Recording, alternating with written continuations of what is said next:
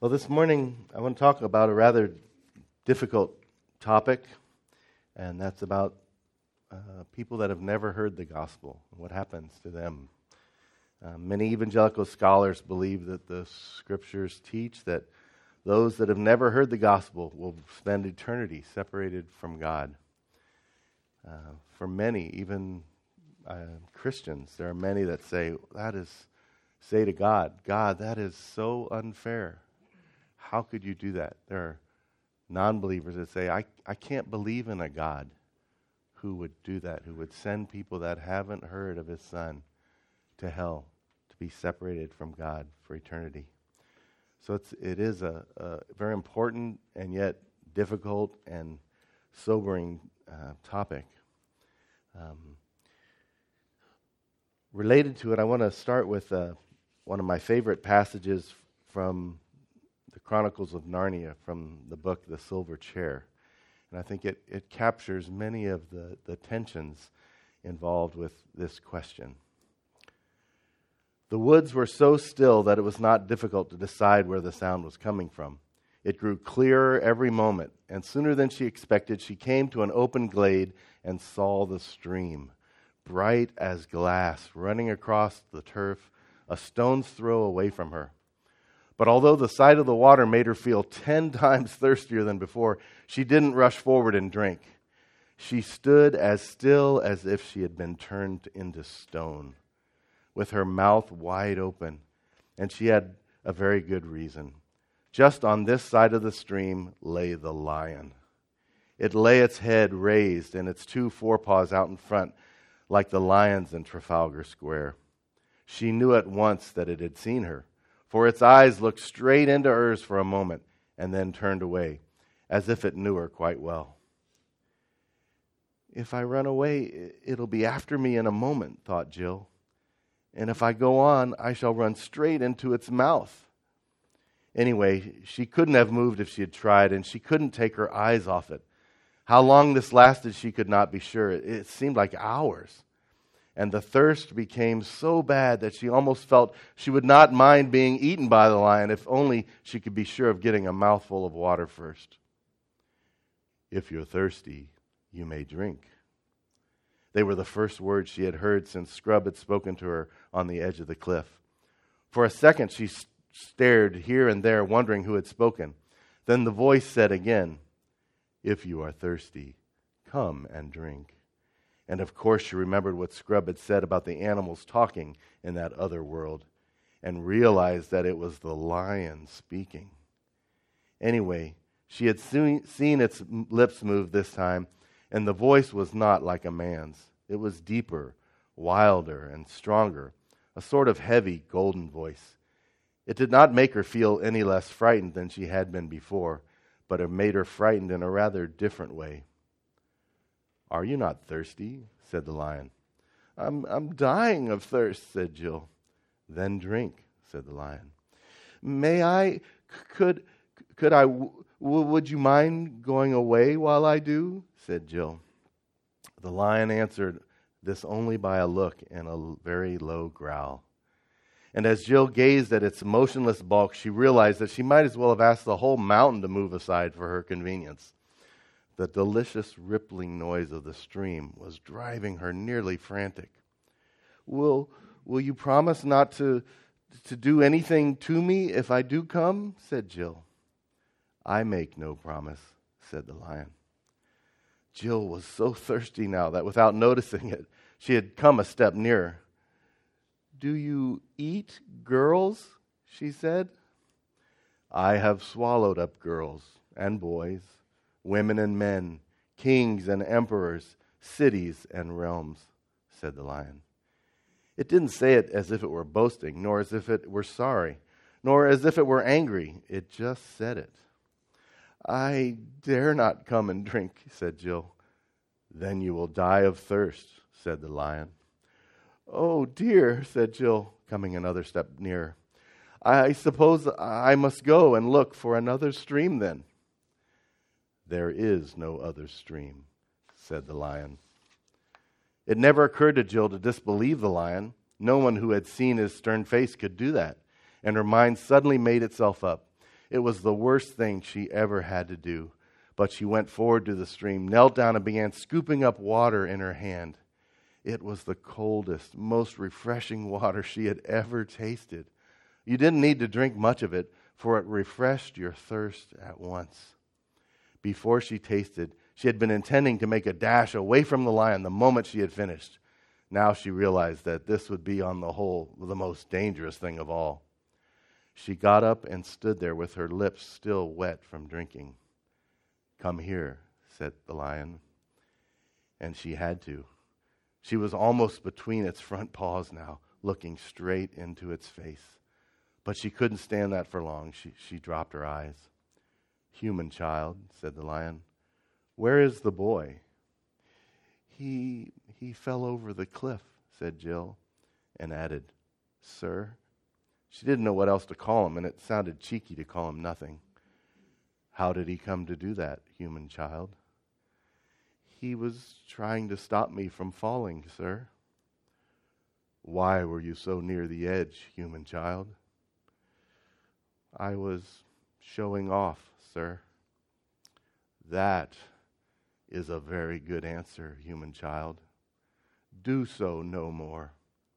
And now, here for the first time, the lion's face became a little less stern. The boy is safe. I have blown him to Narnia, but your task will be harder because of what you have done. Please, what task, sir? said Jill. The task for which I called you and him here. You know, even this morning we sang a beautiful song about the lion and the lamb. And uh, often we prefer to talk and think about the, la- the lamb who was slain for our sins and uh, the gentleness of Christ and his love for us. Um, and often we neglect to give attention that Jesus is the lion of Judah. And there's a part of him that is fearful for. He has caused the rising and falling of many men and many kingdoms. And he is the king, and he does as he chooses. There's an aspect of him to be feared because he is so great. But interestingly, sometimes we have the nerve to say to that king, to that lion, but you're unfair. And I think anytime we say that, we, we need to, to rethink that. And that's what I hope uh, we'll do this morning as we look at this question what about those that have never heard? Is it fair for God to send them to hell? It's a difficult question. The question that precedes it is this question Do all roads lead to heaven? If there's other ways, then it doesn't matter. Uh, but just a quick overview of the major religions helps us to see that all the major religions are very different and they, they can't all lead to heaven. In Islam, people are told that if they follow the five pillars, that if they're faithful to those, perhaps God will allow them into heaven.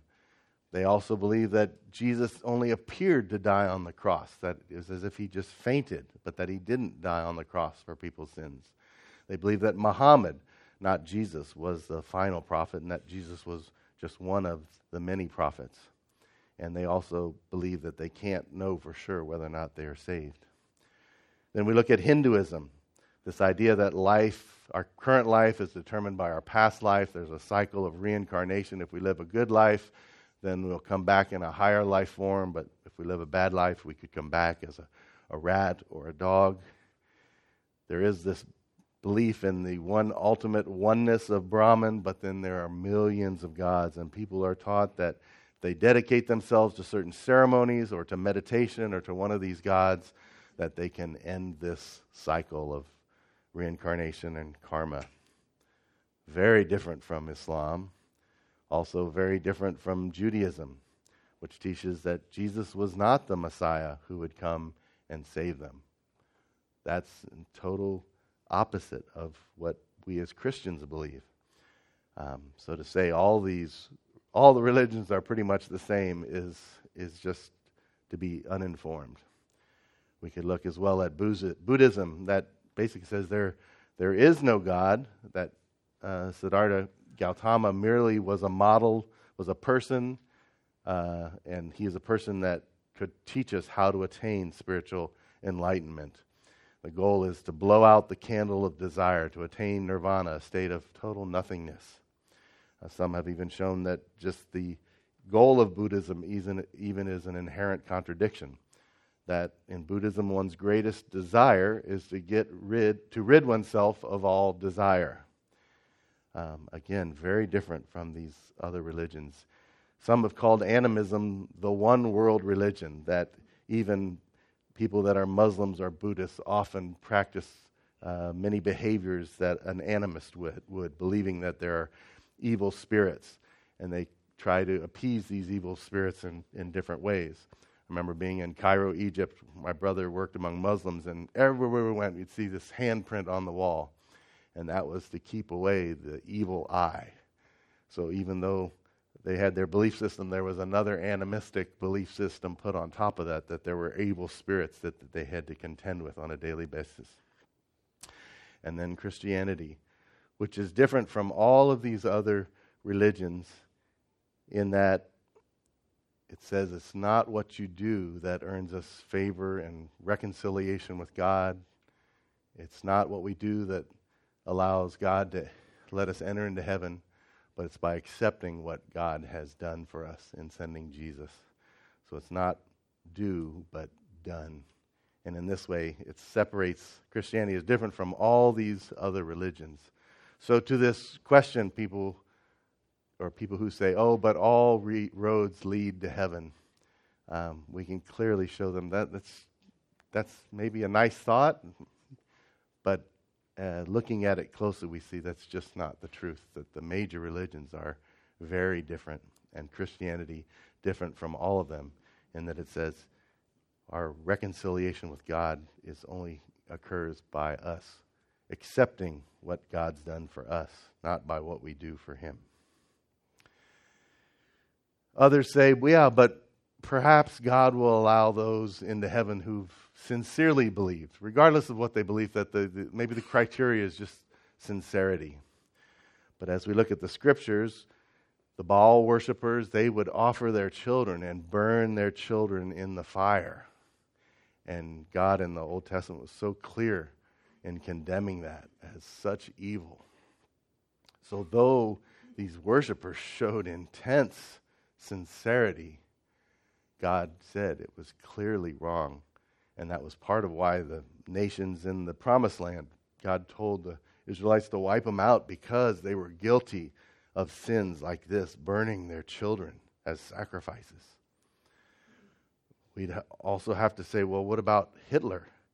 He had this belief that the problem in their society was because of the Jews, and so the Jews needed to be wiped out for the world to have a better society. And clearly, he sincerely believed that, killing six million Jews. When he stands before God in heaven, are we going to imagine that God says, Well, Hitler, you were so sincere in your belief. Come on in heaven? Of course not. That's ridiculous. If someone sincerely believed that they could jump out of the 52nd floor of their office building and live, we would say, they're sincerely wrong. And clearly, people can be sincerely wrong. So it's not an issue of sincerity. And all religions don't lead to, to heaven.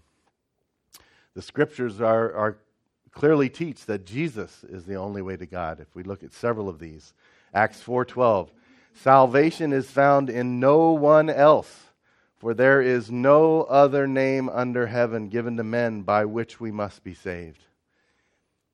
If you're trying to write, make it more clear, I don't know how you could than that sentence. Also, John 3:16 through 18 and verse 36 again make it so clear. God so loved the world that he gave his one and only son that whoever believes in him shall not perish but have eternal life. For God didn't send his son into the world to condemn it, but to save the world through him. Whoever believes in him is not condemned, but whoever does not believe stands condemned already, because he's not believed in the name of the one and only, the name of God's one and only Son. Then verse 36 makes it so clear. Whoever believes in the Son has eternal life, but whoever rejects the Son will not see life, for God's wrath remains on him. So God's wrath is on people. The only way to escape his wrath and to be reconciled to God is through Jesus. And the scriptures are very clear about this. Other ones include Romans 10, 13 to 14 that we read this morning. And this basic idea everyone who calls on the name of the Lord will be saved. How can they call on them? And one they have not believed in? Well, so it's saying they have to believe. How are they going to believe? Well, they have to hear the gospel. How are they going to hear the gospel? Well, someone's going to preach it to them. And oh, how beautiful are the feet of those people that go and preach the good news to people. And then John 14, 6. Jesus answered, I am the way and the truth and the life. No one comes to the Father except through me. And if we, we look again here at John 3.16 in particular, look, uh, we, we're so familiar with verse 16, but verse 17 and 18 are key as well. Um, so it says, For God did not send his Son into the world to condemn the world, but to save the world through him. Whoever believes in him is not condemned, but whoever doesn't believe stands condemned already because he's not believed in the name of God's one and only Son. So it's this idea that we already, because of sin in our lives, stand condemned before God. And God came so that we wouldn't have to, we could escape from that condemnation. Many people think, oh, I'm in good standing with God. Christianity is just about finding a better way. No, all of us, because of sin, everyone in the world is separated from God because He's holy. He is that awesome lion that C.S. Lewis spoke of.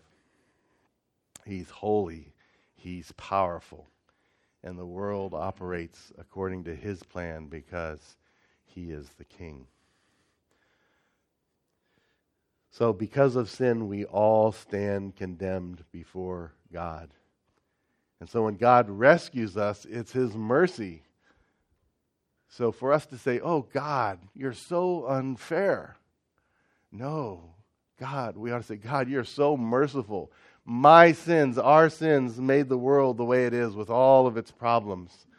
But you loved us. You came to rescue us from that. Oh, God, you are so merciful.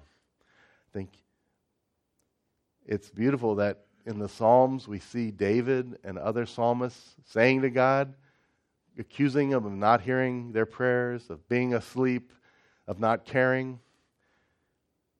It's wonderful that God so much wants an intimate relationship. He, uh, he doesn't strike us dead when we say, God, it seems like you are unfair. But anytime we say that, we should think twice and say, who, it would be like that little girl, Jill, up in front of the two paws of the lion, saying, You are unfair. We need to be careful.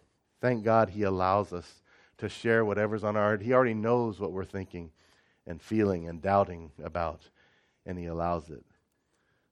But He is mighty and powerful. So, because of sin, we all stand condemned before God. And then the scriptures teach that everyone's without excuse for not knowing that God exists. And we see this in Romans 1, chapter 1, verses 18 to 25. The wrath of God's being revealed from heaven against all godlessness and wickedness of people who suppress the truth by their wickedness. Since what may be known about God is plain to them, because God has made it plain to them.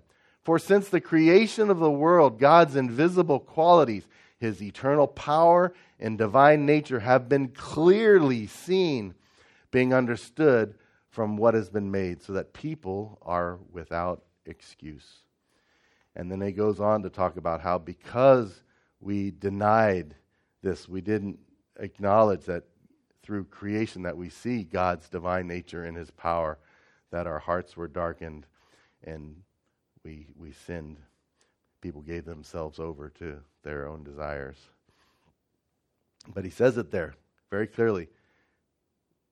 God's divine nature, the fact that God is divine, that He is God, and that He is powerful, those two things are plain to see. God said, I made it so plain for every person in the world through creation, through the trees around them, to the mountains, to the sky, to the stars, to the fingerprints on their fingers, their bodies and its wonders.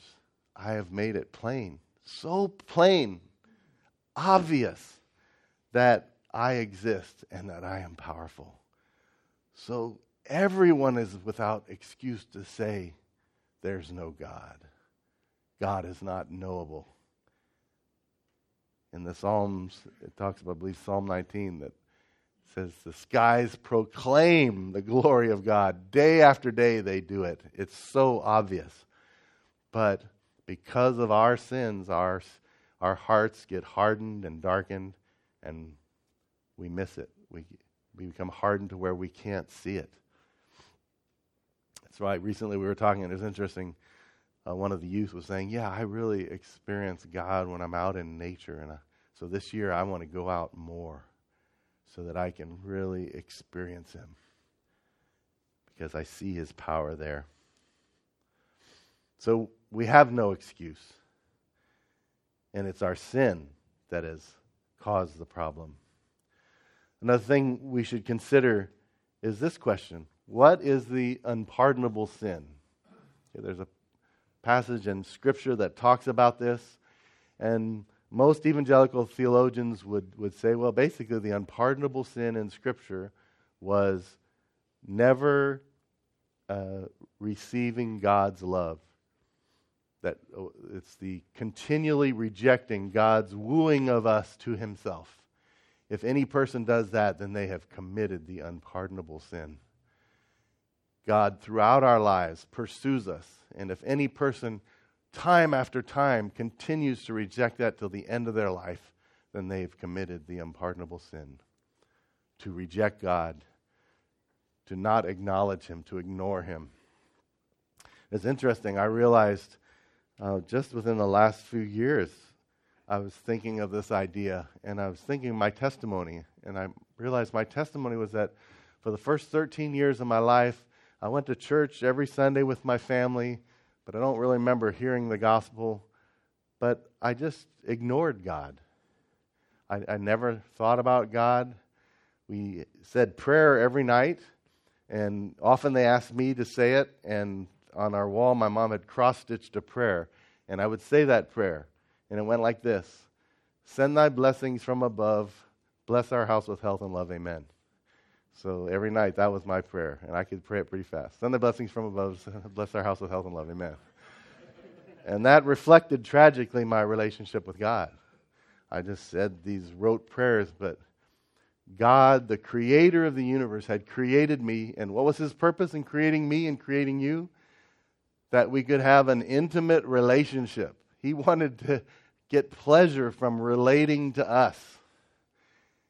And we would, our relationship would allow him to express his character, his glory, his love, his sacrifice, his justice, his power, his holiness.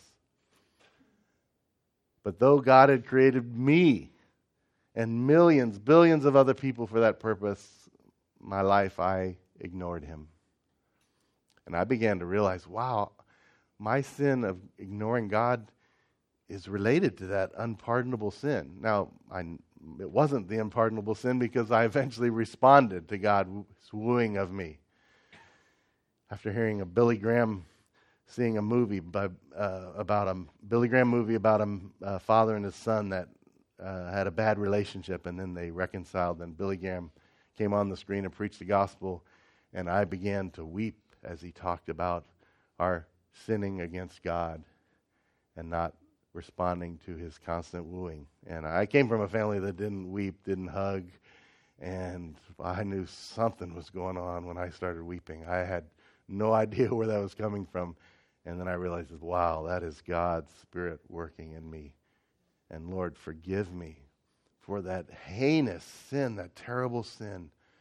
13 years of ignoring you, the God of all creation. And so realizing how heinous that is and that was um, caused me to, to love God so much that He's willing to forgive me of that. You know, we, we have this concept that the punishment must fit the crime. And in our own human thinking, we say, wow, to be separated from God for eternity because you reject God or because you, you haven't heard of Jesus, that just doesn't seem like the punishment fits the crime. But when we realize, wow, rejecting the God of all creation, who through creation made himself obvious, he made it plain for all of us to see that he was God and that he's powerful. That is a heinous sin. The one most high God creates us. The potter creates the pot, and the pot ignores it and says, I'll do my thing. Stealing a piece of bubble gum versus stealing all the money in a bank. We see a little difference there. But this idea of, wow, the sin of rejecting God, of denying his existence when he's made it so plain, and when he created us for his purpose to be in relationship, to love us, that we could know him and see his character and power and enjoy him and glorify him. So, in that regard, uh, Romans tells us don't be conformed to the pattern of this world, but be transformed by the renewing of our mind. I think this is part of it this idea that we think God's unfair, but we fail to, to see what an incredible offense it is to the Creator God when we choose to ignore Him. So to be separated from eternity fits the crime.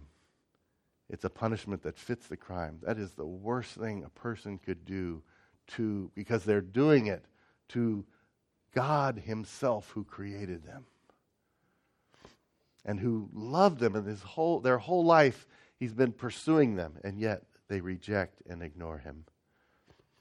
It is an incredible incredibly heinous sin. It's the most heinous sin to ignore and reject God's love and sacrifice. So we've established here because of sin, all stand condemned before God. Everyone's without excuse for not knowing that God exists, and rejecting his love and salvation is the most heinous crime ever. But it's interesting, too, as we look at this issue. Uh, Jesus told a parable in Luke 12 about the master who goes away and how some of the servants aren't ready when he comes back, and some are. And he says this at the end that servant who knows his master's will and does not get ready or does not do what his master wants will be beaten with many blows. But the one who does not know and does things deserving punishment will be beaten with few blows. From everyone who has been given much, much will be demanded, and from the one who has been entrusted with much, much more will be asked. But he says, one will be beaten with few blows the one that didn't know the master's will, but did things deserving punishment. So those that may not have known much about God, but what they did know, they rejected, they sinned. They violated their own conscience. God said He's put His law on people's minds so that we're without excuse, that all have violated that and should realize their need for a Savior. But apparently, at the final judgment, and many scholars say that likely this original intent of this passage was talking about the religious leaders of that time who should have known God's purposes and yet miss them. Uh, that they would be beaten with many blows, but those that didn't know but still sinned and violated uh, God's laws would be punished nonetheless. And so it appears that at the judgment day, those that there, there will be different levels of, of punishment. So some that helps some to see uh, uh, this issue a little bit different.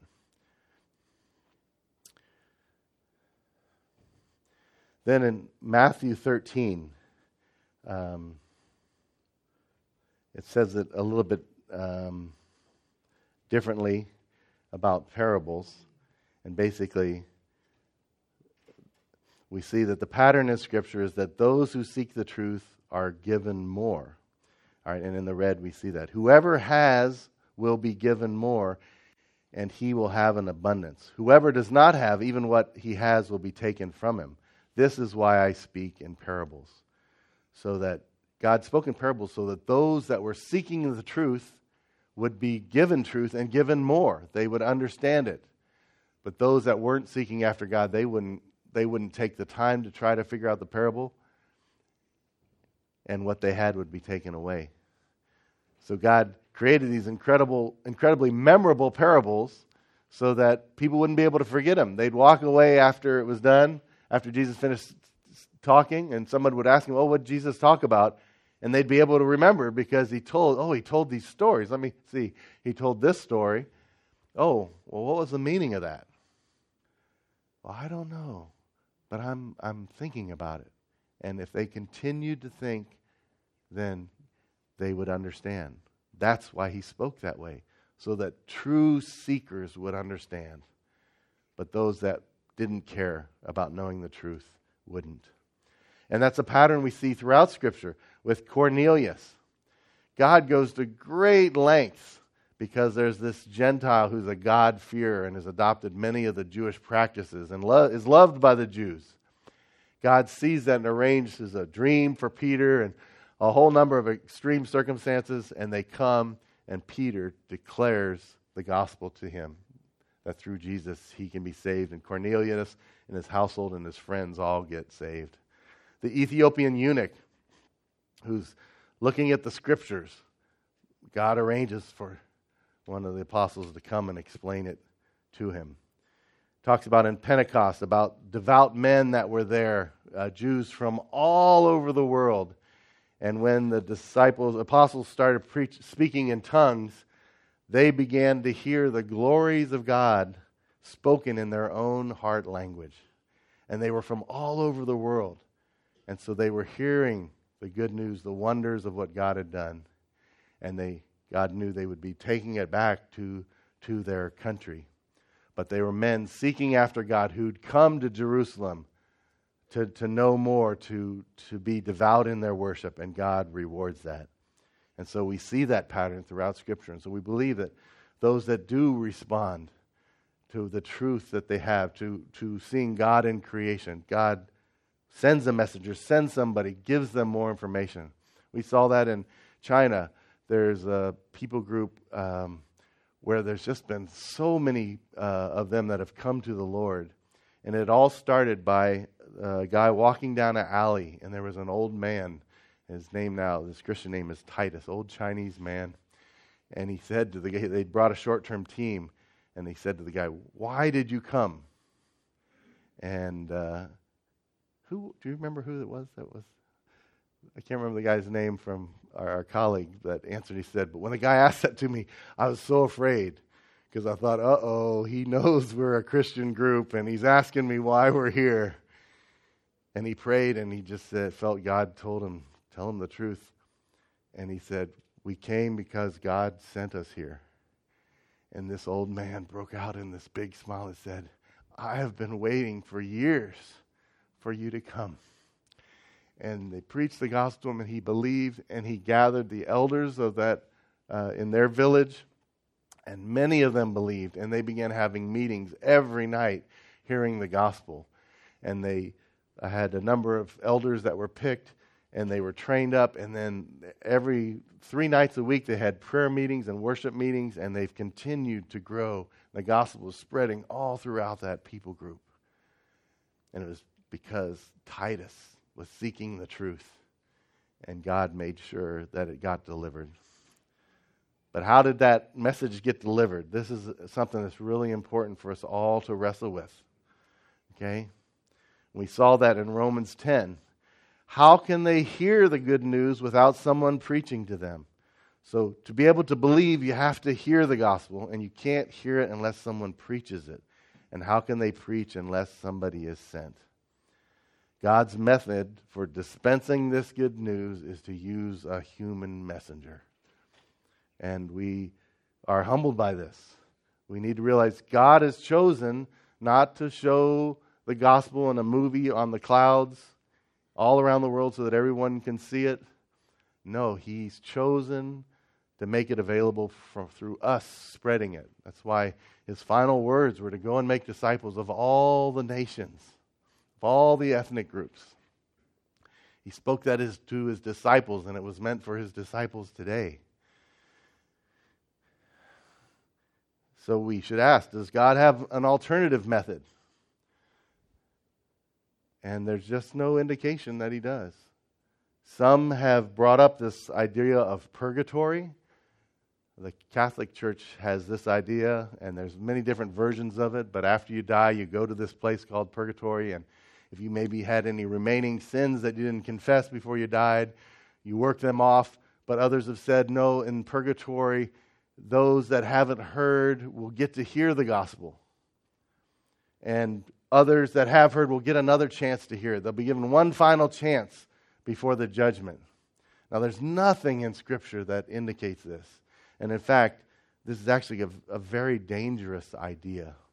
I remember somebody said it this way they said, if you're telling me when, um, when people die, they go to purgatory, and God tells them the good news, presents them the good news, and they have a chance to respond to it. They said, Here I am in China, and I'm bumbling around with Mandarin, and even worse in the minority language I'm trying to learn, trying to share the gospel with people so they can understand it. And now you're telling me when they die, they're going to get a chance to hear the gospel from God's own mouth? Man, He is going to do it so much better than me. I, am going home because I'm just going to screw it up. I'll probably get them off on the wrong path. Because if they're going to hear it from God, let's just let them wait till God can speak it to them. How could they resist that? So it is a very dangerous idea, and it's just not in Scripture. God has chosen us to be the people that take the gospel to our neighbors, to our family, to our children. It's the responsibility He's given us. He doesn't have an alternative method, and so we need to be very careful when we point our finger at God and say, God, you're so unfair. These people haven't heard and you're going to send them to hell. Well, why is they haven't heard? It's because we've failed to do the job God has given us.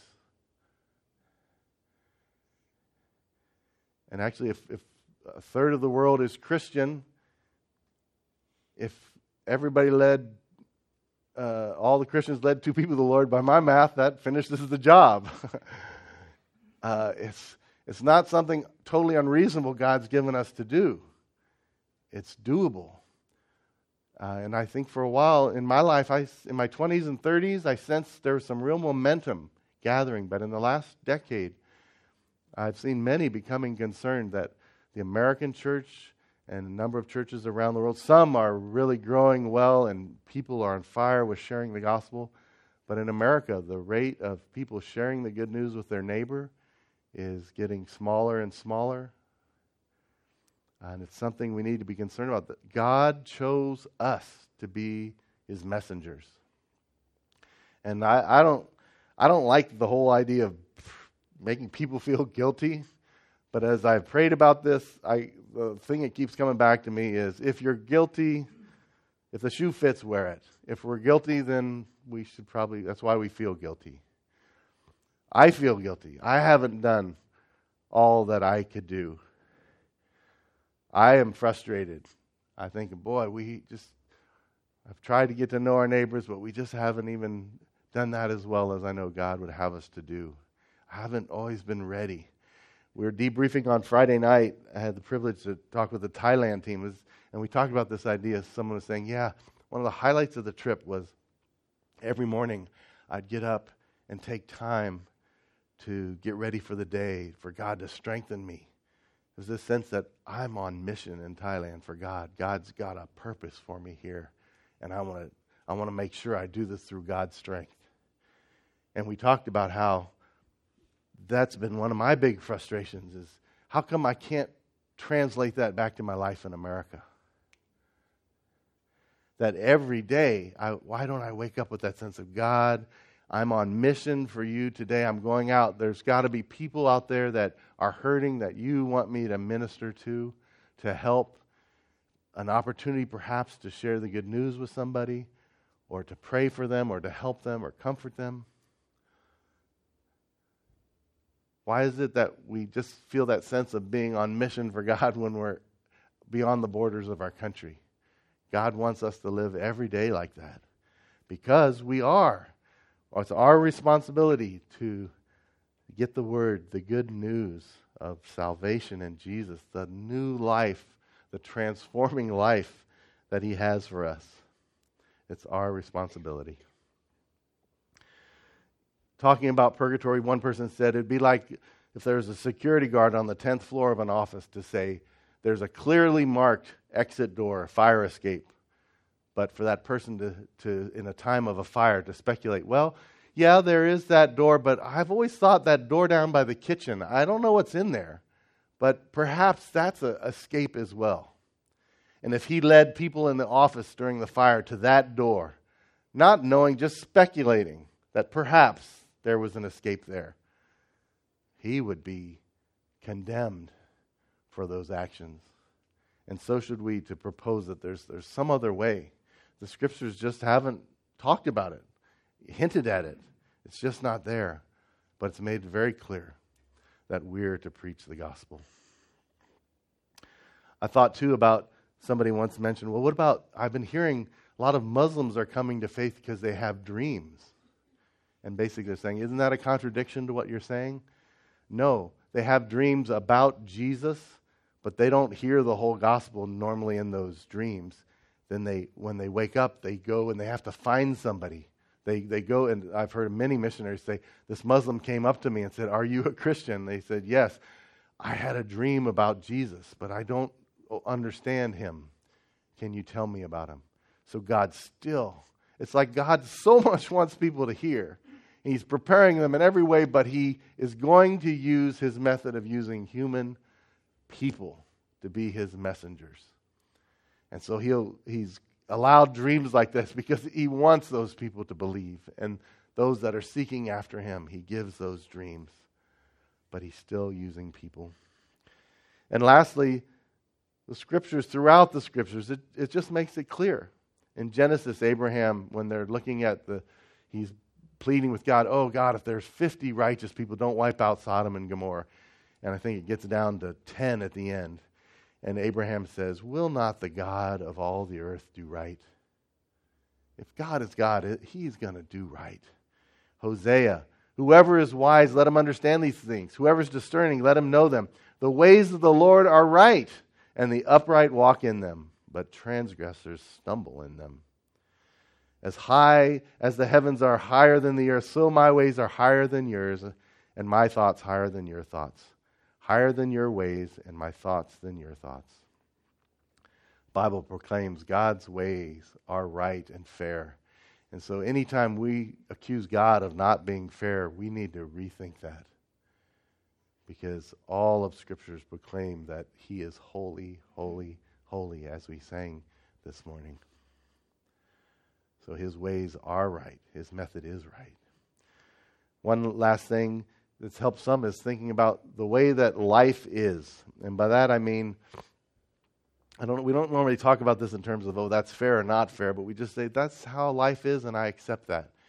If there's a parent that are drug addicts, we would all admit there's a greater chance that their kids are going to be drug addicts. If the parents have d- divorced, there's going to be a much greater chance that the parents or the children divorce.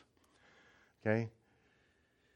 if the parents are alcoholics, there's a much greater chance that the children will be alcoholics. Is that fair? Not fair? I don't know. Is it the way that life is? I think we can all say, yeah, that, that is the way life is. And if there are parents that are, are not Christians, there's a great chance that their children won't be Christians. But it's possible. And for the ones that are alcoholics, it's possible their child cannot be an alcoholic. They, they have a free will and they can choose, in their circumstances where they won't be. And over on the other side, parents that don't get divorced, it's much less likely their children will get divorced. A couple that aren't alcoholics, it's much less likely that their children will be alcoholics. Parents that train their children to be polite and to obey authority, it's much more likely their children are going to grow up. What if life wasn't? That's the way life is. What if it wasn't that way? And the actions as a parent, nothing that I teach my children influences them. What if life didn't work that way? It does. The things I teach my children and sit down with them and talk about, they do influence their behavior. I'm so thankful for that. But can you imagine what a chaotic, senseless world would be if it wasn't like that? If what we taught our kids didn't make a difference? And so God blesses those that believe in Him, but we all have a chance not to believe in Him. And those that don't believe Him, they have a chance to, to believe Him. There's people that for generations, their parents and ancestors have been Muslims, but they have a dream, they come to faith. They hear the gospel. And if you took every person, you could go back far enough and you would find an ancestor that had the choice and heard the gospel and decided to say yes or no.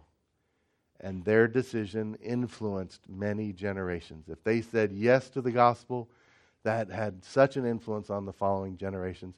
If they said no, that had such an influence. Is that fair or not?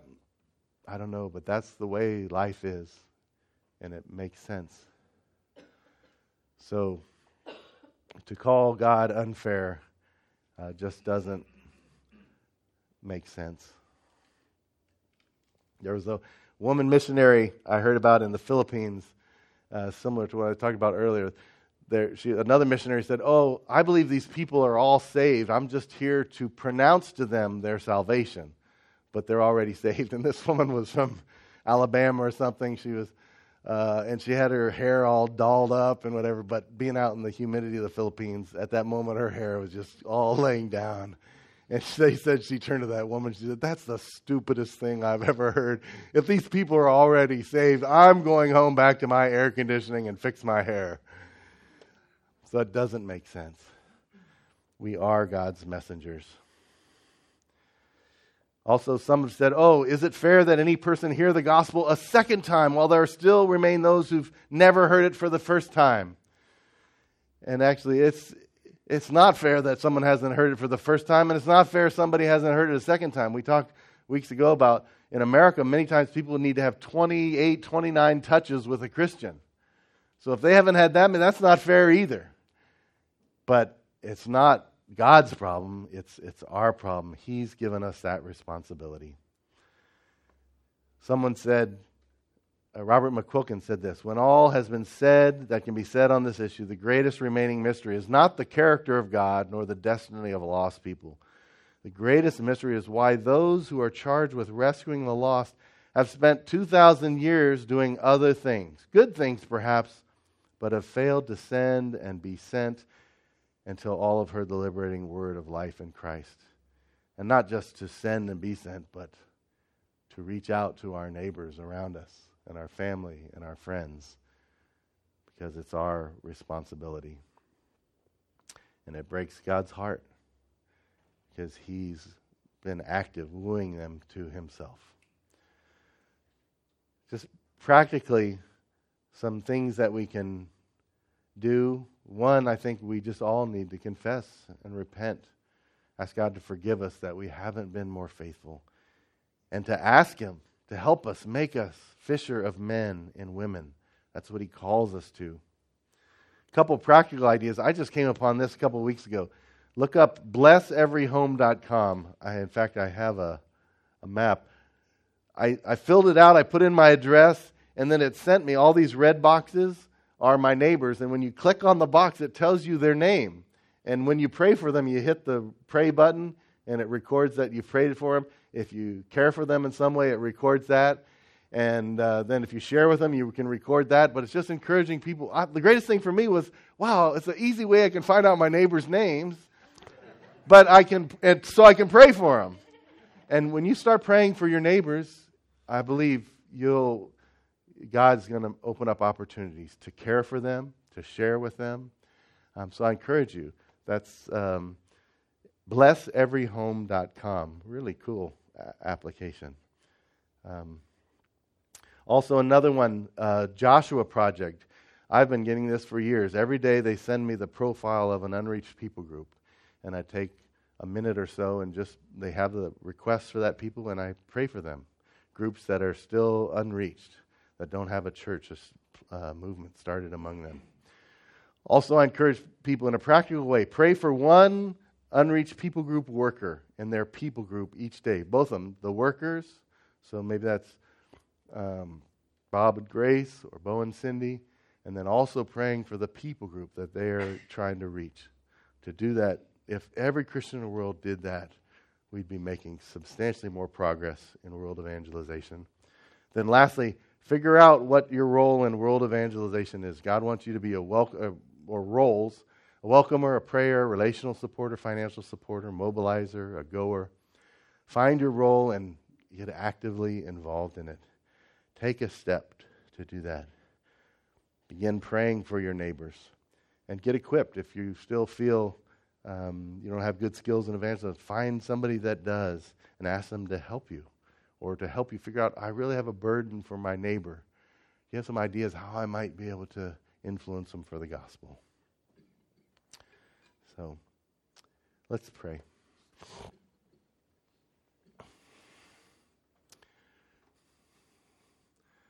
Father, we just ask your forgiveness for times when you, we've said that you've been unfair and for pointing our finger at you, Lord, unjustly. Because, Lord, you are so fair and you are so compassionate. You have so much more love for the people of the world than we do. And it's wrong for us to say that you don't care or that you've been unfair. Instead, Lord, we ask that you'd forgive us, that we for so many reasons, Lord, we have so many excuses, but none of them hold water. We ask that you'd forgive us for not sharing more generously the gospel. Forgive us for being stingy with it, for being overly worked up about afraid we'd be of what others would think of us or afraid of failure or embarrassment or whatever it is, Lord. Lord, you gave us some simple responsibilities and we've failed them. Ask that, and we just plead for your help, Lord. Change us. We want to be children that, when you look at us, you're pleased by our lives. And Lord, I know you want us to be children that are dependent upon you. And Lord, sharing the gospel with others, we need your help so much. So, Lord, forgive us and help us, Lord. Thank you for the Holy Spirit. Help us to be more sensitive to your Spirit and more responsive to when you're calling us to step out for you. We need you, Lord, and we love you. Thank you so much for your love for us and your concern for our lives. In Jesus' name, amen.